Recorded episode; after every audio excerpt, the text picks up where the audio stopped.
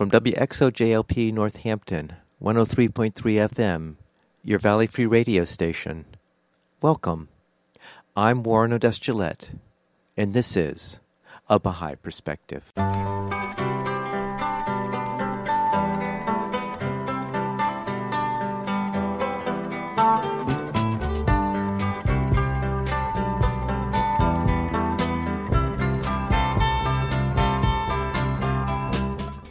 Welcome to A Baha'i Perspective. I recorded an interview with Mary Fish on May ninth, twenty sixteen. Mary is an economist. Her career includes teaching for over thirty-five years at numerous universities. She worked at the World Bank in the Gambia.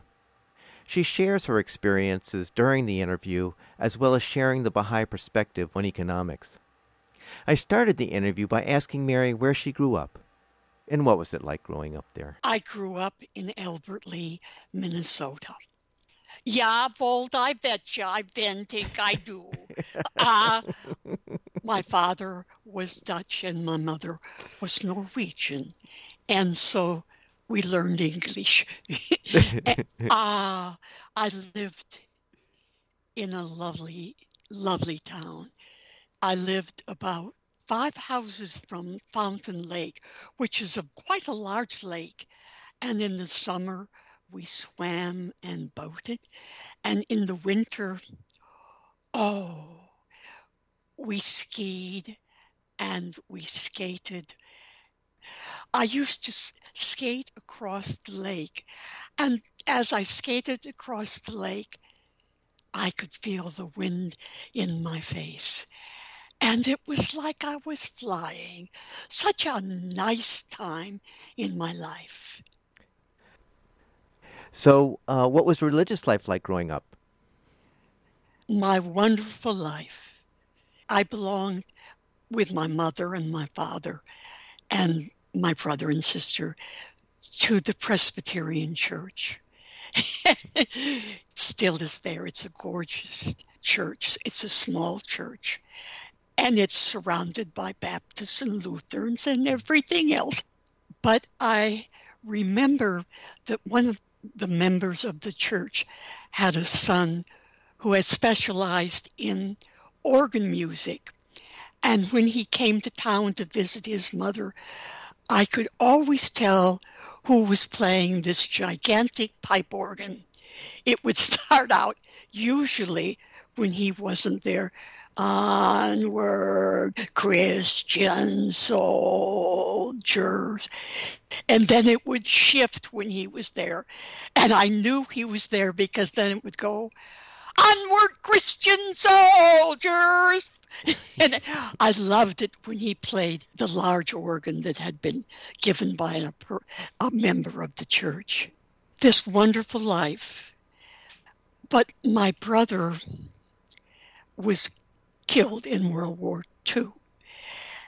I had no religious understanding of what was happening, particularly because my father had died when I was eleven and my brother died when I was fourteen. And soon after, my uncle was killed in the war. Really, I think the Presbyterians wanted to give it their best shot, but it wasn't a good shot for a young girl. And so the shade of these deaths seemed to haunt me, really until I became interested in the Baha'i faith, because I found that they had a very clear solution for the souls and hearts of those who die. So I was sent to the University of Minnesota, and there were fifty thousand students there. It was after the war. It was somewhat after the war. I loved the not knowing anybody.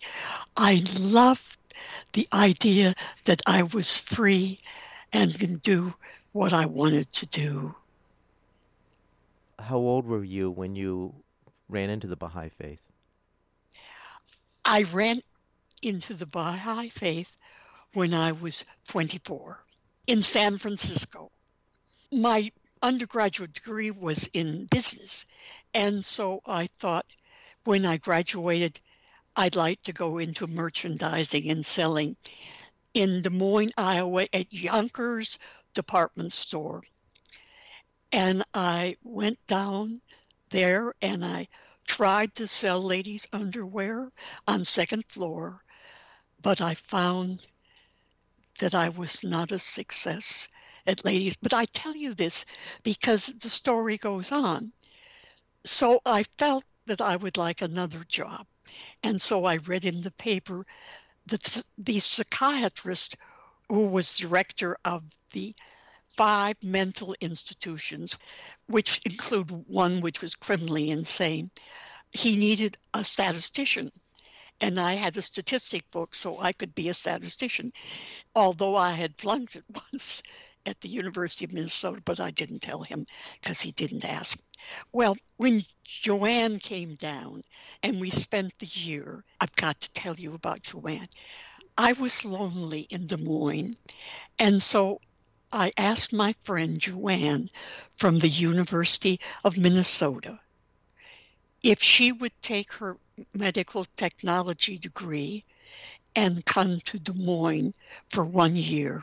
And then I promised her I would go any place in the world that she would like to go. Well, actually, I said the United States, but we weren't thinking big time then.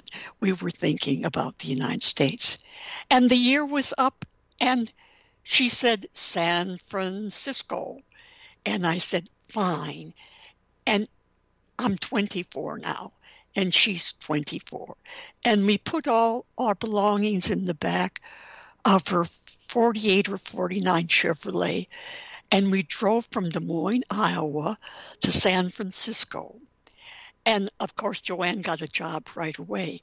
It took me a little more time, but this is where the Baha'is come in.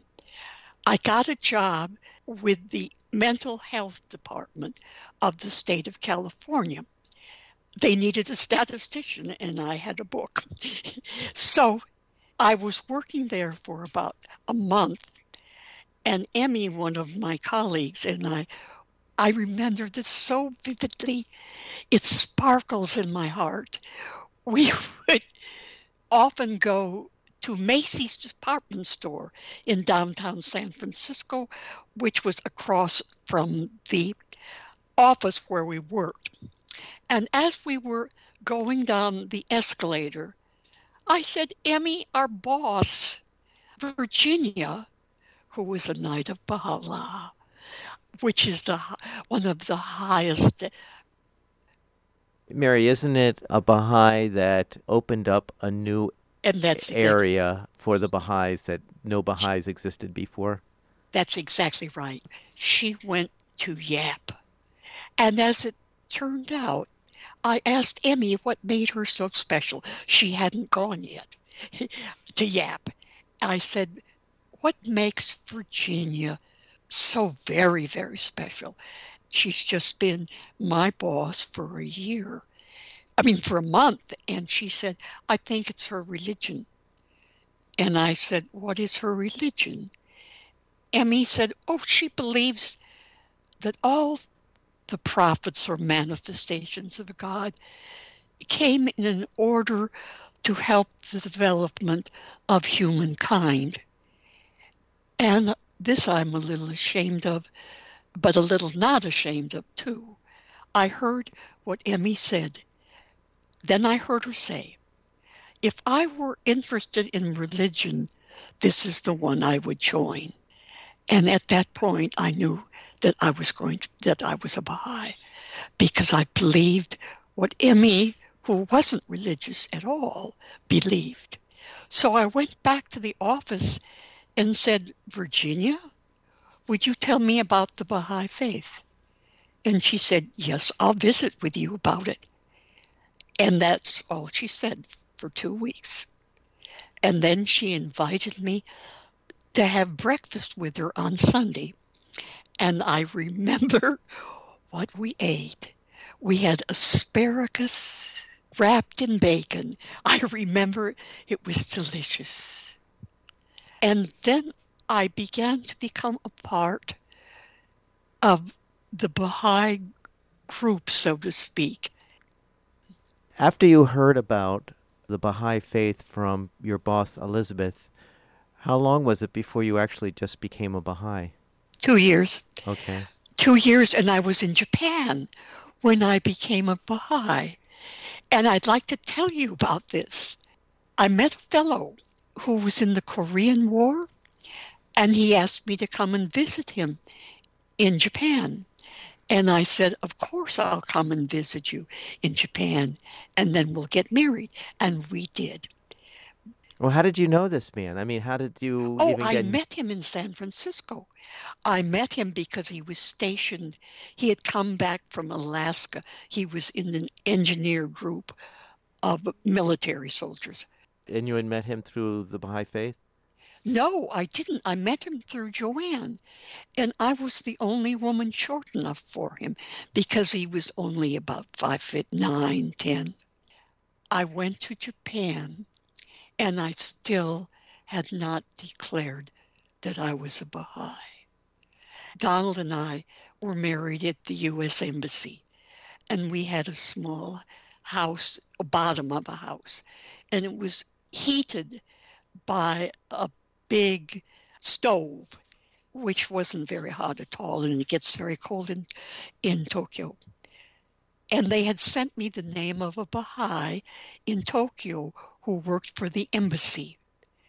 And I thought, I can go to the movie and be warm in the wintertime. I can go visit Lisa Webster, who lives in the embassy apartments, and that will be nice and warm. And she's a Baha'i. So I chose Lisa, and she told me all about the Baha'i faith. Again, this is the time I decided, as Donald and I were going to Kyoto on the fast train, I said to myself, Mary, it's time to stand up and be counted. And I became a Baha'i. So how long were you in Japan?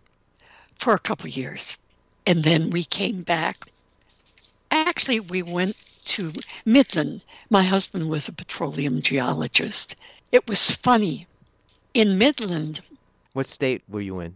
Texas. It was truly the heart of the oil industry. Now it's moved to Houston, but it was Midland, Texas. And they still quote the oil price from per barrel from Midland, Texas. I was not particularly happy in Midland because I couldn't find a job as a statistician, and I still had my book. Uh, but Donald and I decided that we would like to go to graduate school, and we went to Norman, Oklahoma. And the reason why Norman, Oklahoma was because it, it was, at this time, that time, the finest petroleum teaching school in the country. So we moved into this semi-barracks in Norman, Oklahoma, and there were a couple knocks on the door. And Donald went to the door, and he said, oh, Mary? What, Donald? The Baha'is are here. And there were two Iranian young men who were going to the University of Oklahoma. And Donald's comment was, it's the strongest union I've ever seen. The union decided to establish a college club at Norman, Oklahoma. And we found out, this was really funny to me, there were two things the club could not do. The club could not sing, and the club could not pray. And we said, okay. I suspect they weren't thinking of the Baha'is because they had never had a Baha'i club. So who made those rules? The University of Oklahoma. Now, why wouldn't they want a club that sings or prays? Well, at that time was a culture where they sang very loudly and uh, did strange things and prayed very loudly. Praise God. They didn't want to discourage us, but they didn't want to have any problems with other faiths either. I see. So because the Baha'i faith was so different, they didn't want a problem with the Christian clubs? No praying or singing, I think, was meant for the Christian clubs more than for us. Oh, so they couldn't do the, they couldn't pray and sing either? Oh, no. No, no, it wasn't an individual thing. I always thought it was more for the Christians than for the Baha'is because they didn't know about the Baha'i faith. So what did you study when you were there? Economics. I always was wondering, Mary, why did you choose economics? Because you had done some statistical work before you went to graduate school? Well, I had gotten my master's at West Texas State, which is now a branch of the University of Texas in Minnesota. The business courses I took, I found that theoretical economics, where you dream dreams and built models, fascinated me. And I was not wonderful in everything, but I was very good in micro and macroeconomics because you dream dreams and you make models and you try to test them. It's a theoretical science, but you can test it quite a bit. You had worked doing... I was th- a statistician. A for, statistician for various yeah. companies. And I guess you had a sense of what the field of economics was before you decided to enter it. And it sounds like you knew that it was a theoretical science and this was a, a branch of knowledge that drew you. Is that accurate? Well, actually, at the University of Minnesota, when I took my first courses in economics, I was better at that. Well, I was superior to my regular grades in economics. I had a knack for it. So you got your master's? Well, I got my master's from Texas Tech by driving back and forth when we were in Midland, and I got my P H D from the University of Oklahoma. After you got your P H D, what did you do? I taught at West Texas after I got my P H D, and I thought this was the year of integration in the country. And I said, I'd like to go to New York with the American Economic Association interviewing. And I interviewed with the director of the Economics and Finance Department at the University of Alabama. As I was talking to him, the job sounds wonderful to me, but I told him that I could not probably come to Alabama, and I told him I was a Baha'i, and I uh, had very strong ideas about integration, that it must come about. And I would love to be part of the integration, but I don't know if the college would be ready for me or I would be ready for it. And he smiled and smiled, and he said, Mary, I marched at Selma. And I said, okay, I'll take the job. Because if he could march at Selma, then I could do things that I thought were important.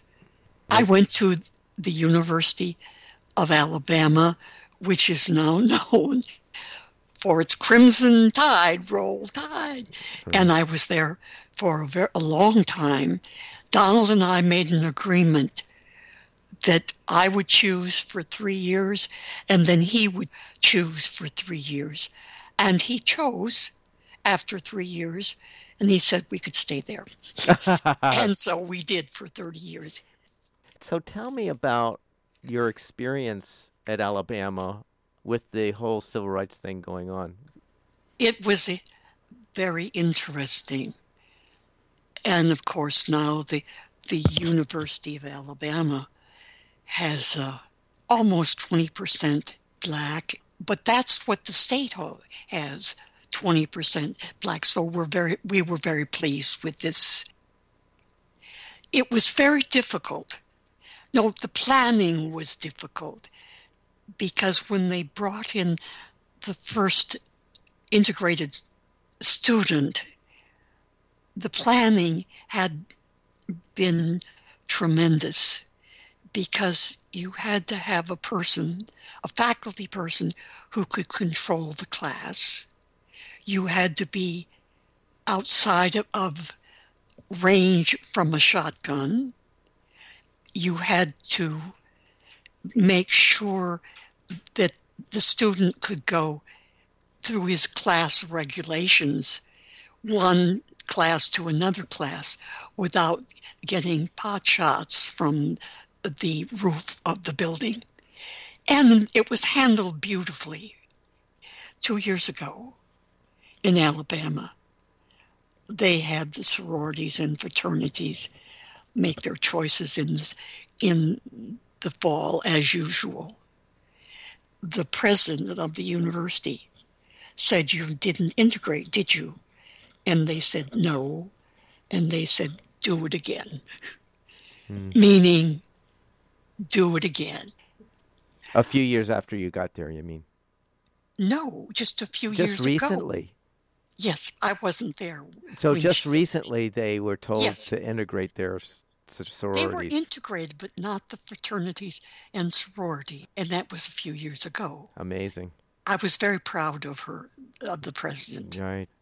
Do so, it again. Yeah, yeah, that's that's great. Now, what was the impact of the racial divide on the Baha'i community while you were there during that era? We went to an area that was uh, extremely isolated from the city itself. They had no religious prejudice, and they had very little prejudice against white folks.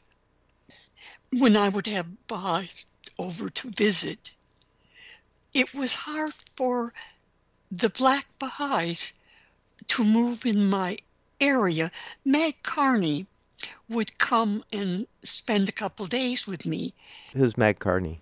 She was on the National Spiritual Assembly. She's a, was a black Baha'i, okay. And she was a counselor. All right, so she was uh, a fairly high-ranking African-American Yes, Baha'i, yes. Uh, who came to visit. She, she came from the Nashville area. She said that it was very difficult for her to walk in the street or on the sidewalk because she said, "I've not done it. It's not been comfortable for me in the past because I had three children. I had a maid. Well, it was more of a person to take care of the house who was white. And she, she served Mag Carney. And Mag said, "I've never been served by a white person before." And I said, "Well, you better get used to it." And it was fine. We had a little trouble with potential threats when the Baha'is would come to visit. But my husband would just sit in the front yard, and that would be that. He was a great defender of the Baha'i faith then. He was a great defender, but he never was a Baha'i. I was reading your bio, and it says that you had received a Reese Phifer Fellowship. I had not it, heard of that before. Can you tell me what that is? Yes, it's more of an Alabama Southern Fellowship. Actually, the woman who was the C E O for Reese Phifer, which is a large family-owned company which makes screen windows for places all over the world, she had been in my economics class. And so when she saw that I was still teaching, she gave me a Reese Phifer Fellowship, thousands of dollars, which I enjoyed very much. Your bio also said that you had co-authored a book? Yes. What what, what book was that? It was Crime, Cons, and Contraband.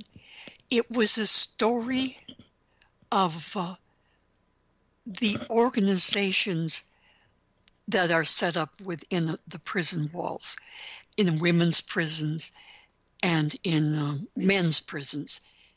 It, it is interesting in that the book lays out with some clarity the organizations that men make and women make. They're different. When women make organizations, they usually step out of them when they are released from prison. Men, it's a little bit different. They have a, a family which is mostly over brutality in getting along. I wrote the women's section. I also see that you worked for the World Bank and the Gambia. The Gambia is one, probably the smallest nation in the world, or pretty near it. The Gambia is a country which got money from the World Bank to develop a Gold Coast tourism area.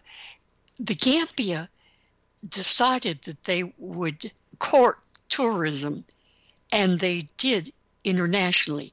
But the international people who came to spend a couple weeks in the Gambia in the winter at the Atlantic Ocean, they didn't know how much of the what the tourists were spending actually came down to the Gambian government and the people of the Gambia.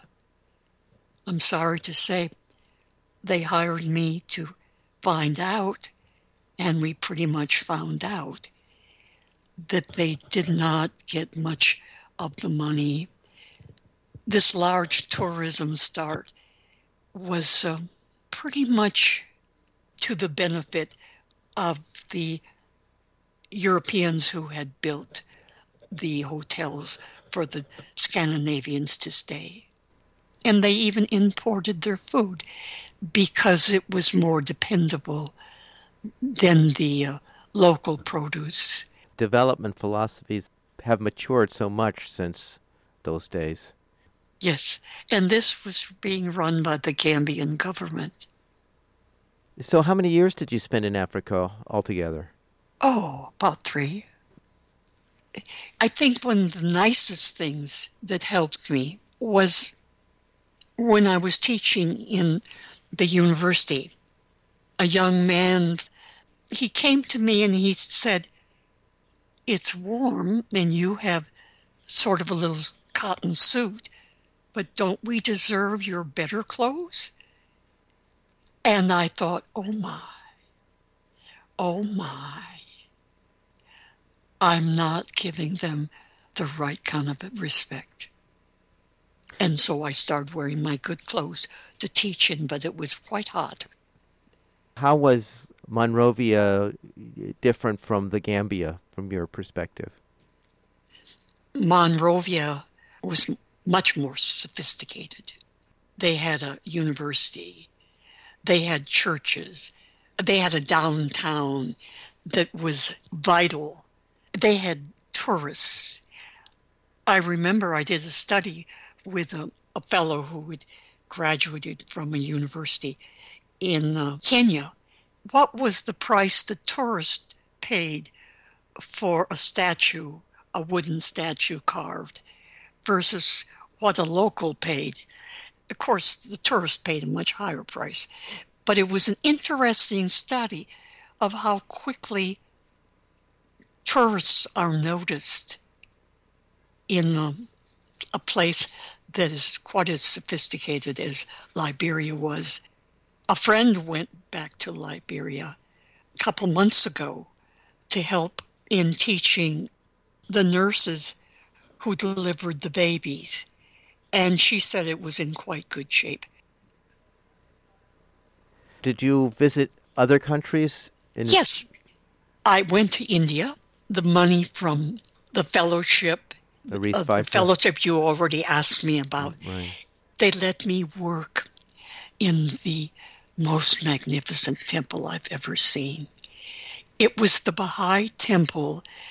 You can look from one side to the other, and there are steps that lead into the temple.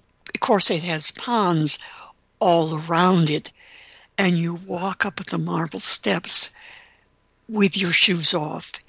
I just want to tell you a funny about the temple when I was working there, the Bahá'í Temple. Thousands of people go for this magnificent structure. I heard one Indian lady, as she was going up the steps, she said to her friend, "Oh, it's magic. It's just magic, this Bahá'í Temple, because when you step on that big lawn, you hear a whistle." The whistle came from the military fellow who had become a Baha'i, and he wanted the grass to grow beautifully. And so when the people took off their shoes and walked in their bare feet, well, before they took off their shoes and stepped on the grass, he would blow the whistle so they wouldn't walk on the grass. That was a lovely Baha'i military man. Mm, that's a funny story. You know, um, they call that the the Lotus Temple because the shape of the uh, house of worship is in the shape of a, a, a lotus flower. Yeah, a lotus flower. And yes. It's located in Delhi. Yes, it's in New Delhi. And uh, I took a cart pulled when I went to work in the Lotus Temple.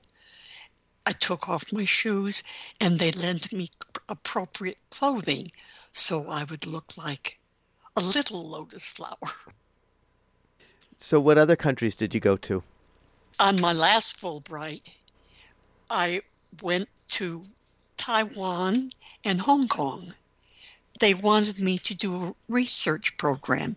Hong Kong is a big, big tourist place. When the Chinese government decided to take control of Hong Kong, they were afraid that they would kill the vast amount of tourism, which becomes a fantastic source of income for the Hong Kong people and for the people who are live in Hong Kong. I have one funny story to tell you about the Baha'is, another funny story to tell you about the Baha'is in India. I was up closer to the north of India. My host, who was a geologist, took me to the Baha'i meeting, and because he knew about the Baha'i people and he wanted to uh, see where I was going and so on and so forth. My host wanted to leave a little early. He lived on the other side of, of the town in which he, northern India. I asked my host if there was anybody who would be going that way. One gentleman said, "Oh, sure, I'll give you a ride. I'm going that way." And I said, "Fine." And my host went home. And he, before he left, he gave the address to the driver. It was about ten, ten thirty, and the driver was getting ready to go home. And we stepped outside, and India is a mass of people. I said, "Where is your car?" And he said, "I don't have a car. I have a motorcycle." And it wasn't a Harley either. We got on his motorcycle. And we started to go through the downtown. I said, "Don't you think it'd be a good idea to turn your headlight on?" Oh, jeez. And he said, "Yes." And he didn't turn it on. And I, then I tried to think of ways I could say it again without being a nagger. And I said, "Maybe you could see more easily as you wove around this street full of trucks and cars. Statement simply was, it doesn't work. So I must, just held on tighter. Yeah, I can imagine that was scary. Yeah, but, well, I just held on tighter, yeah. as I said. So, Mary, what are you doing these days? Well, I'm one of the the three teachers on the Wilmette Institute classes on economics and the Baha'i faith. And my research that I'm beginning to find very, very interesting is what our scientists, not what Baha'is, Baha'is know pretty much the gift that Baha'u'llah has given them for a new chance at oneness of mankind, is our economics, social, and, well, I guess our education systems fail. People all over the world, editors, newspaper people, book writers are talking about the kind of world the future will be and what will happen as we uh, morph into a senior level, level of living. For example, a British writer came out and talked about how he thought there would be small groups of people who would make decisions in companies. Pikadidi, the Frenchman who came out with about two years ago with Capital, his fantastic book, uh, says that if we continue the way we are going, that we will never redistribute income, as we all know has to happen, but there are only things like war and disease and uh, uprisings that will cause this type. In other words, Pikadidi says that we have to have catastrophe or we can't make changes in the economy. He may or may not be true, but Baha'is are very hopeful that we can take those steps that are now signaling us to take with us an understanding of the race called mankind. One of the fundamental principles of the Baha'i faith is this concept of a spiritual solution to the economic problem. And I was wondering if you could give your perspective of what that Baha'i teaching means to you. What it means to me is very, very comforting. It means to me that humankind will begin to move away from consumerism, from wealth as being the gods of our centuries. Rather, we'll think the golden rule, not as it's gone through all religions in history, but now it will allow human beings to understand that they are changing, that happiness, that wellness, contentment comes from service and the love of our brother. Yeah, that's a very important teaching it, of the Baha'i faith. Baha'u'llah stated that work in the spirit of service is the same thing as worship. It is. And we are not throwing out competition. Not at all. We're bending it so people simply allow the framework of merchandising in a way that services human beings. Our new system will not be communistic, nor will it be capitalistic. We've never really been capitalistic anyway. We just pretended. It will be a where all human beings have an adequate level of living. There will be a, differences in salaries because there's differences in in talents and developments where everybody works unless they can't, and where we nurture the spiritual development. It brings to mind another fundamental Baha'i principle, which is the abolishment of the extremes of wealth and poverty.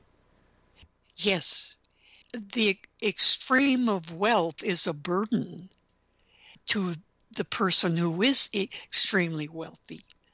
And certainly we know that the extremes of poverty are horrid, just horrid. May I tell you something? Yes, please. I've been about a half a week in Washington, D C, and I went through all the monuments. And I started with Lincoln was my first, and then the World Wars. And then I went to the Korean War and the Vietnam War. And then the new memorial for Martin Luther King. And I thought of the Korean statues, and that it's, it's a whole field of soldiers with metal clothes on, carrying a big gun and with their faces out to defy the world. And then you get to Martin Luther King. Around the statue is a series of exactly the things that would delight the heart of a Baha'i, because on each of the walls circling the statue is a sentence by Martin Luther King, and they're all Baha'is in nature because they say, everyone must recognize the oneness of humankind. That's the theme. Even if you want to be in a small village, you must recognize the oneness of humankind. It is a beautiful place. Well, thank you so much for sharing that, and thank you for sharing your life and the work you've done in the spirit of service to humanity. Thank you so much for talking with us. Thank you. I hope you enjoyed that interview with Mary Fish, a Baha'i and an economist. You can find this interview and other interviews at w w w dot a baha'i perspective dot com. You can also subscribe to the podcast on iTunes by searching for A Baha'i Perspective. For information specifically on the Baha'i faith, you can go to the website w w w dot baha'i dot org, or you can call the toll-free number one eight hundred two two UNITE. I hope you join me next time on A Baha'i Perspective.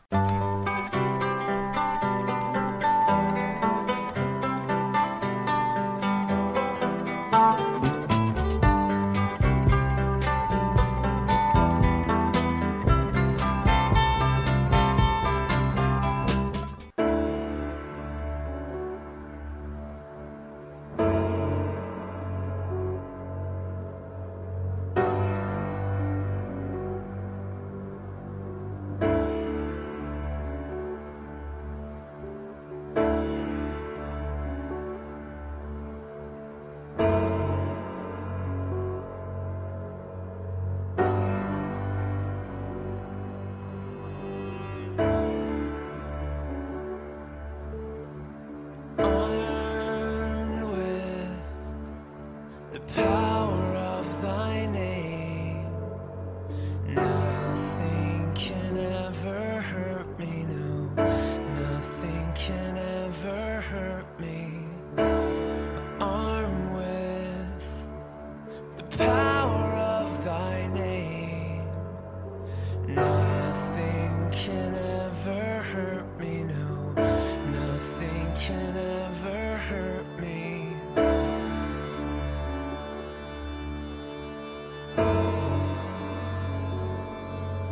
you.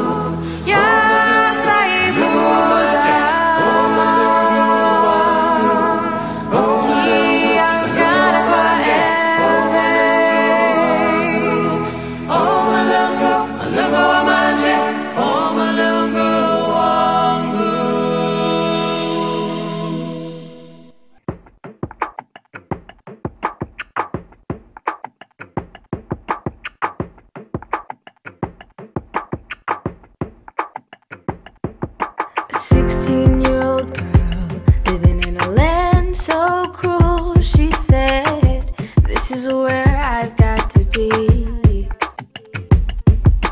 taking in the night, her heart full of light. She said, this is where I've got to be. How can I tell you, how could she be so young to know the truth in all her dreams, to stand before them, to hear them say, save your life and throw your faith away, all away. Mona with the children, send your love to me, and all around the world we'll be dancing. Every precious moment will be free.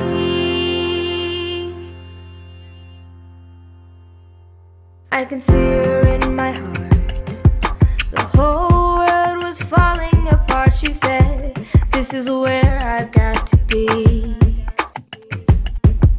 A captive in the light. A love that burns so bright. This is where I've got to be. And when they asked her, what could she say? She said, you can't break my heart, you can't take my faith away. And when they told her the price that she would pay, she said, take my life, take it all away, all away. Mona with the children, send your love to me, and all around the world we'll be dancing. Every precious moment will be free. Mona with the children, send your love. Ooh.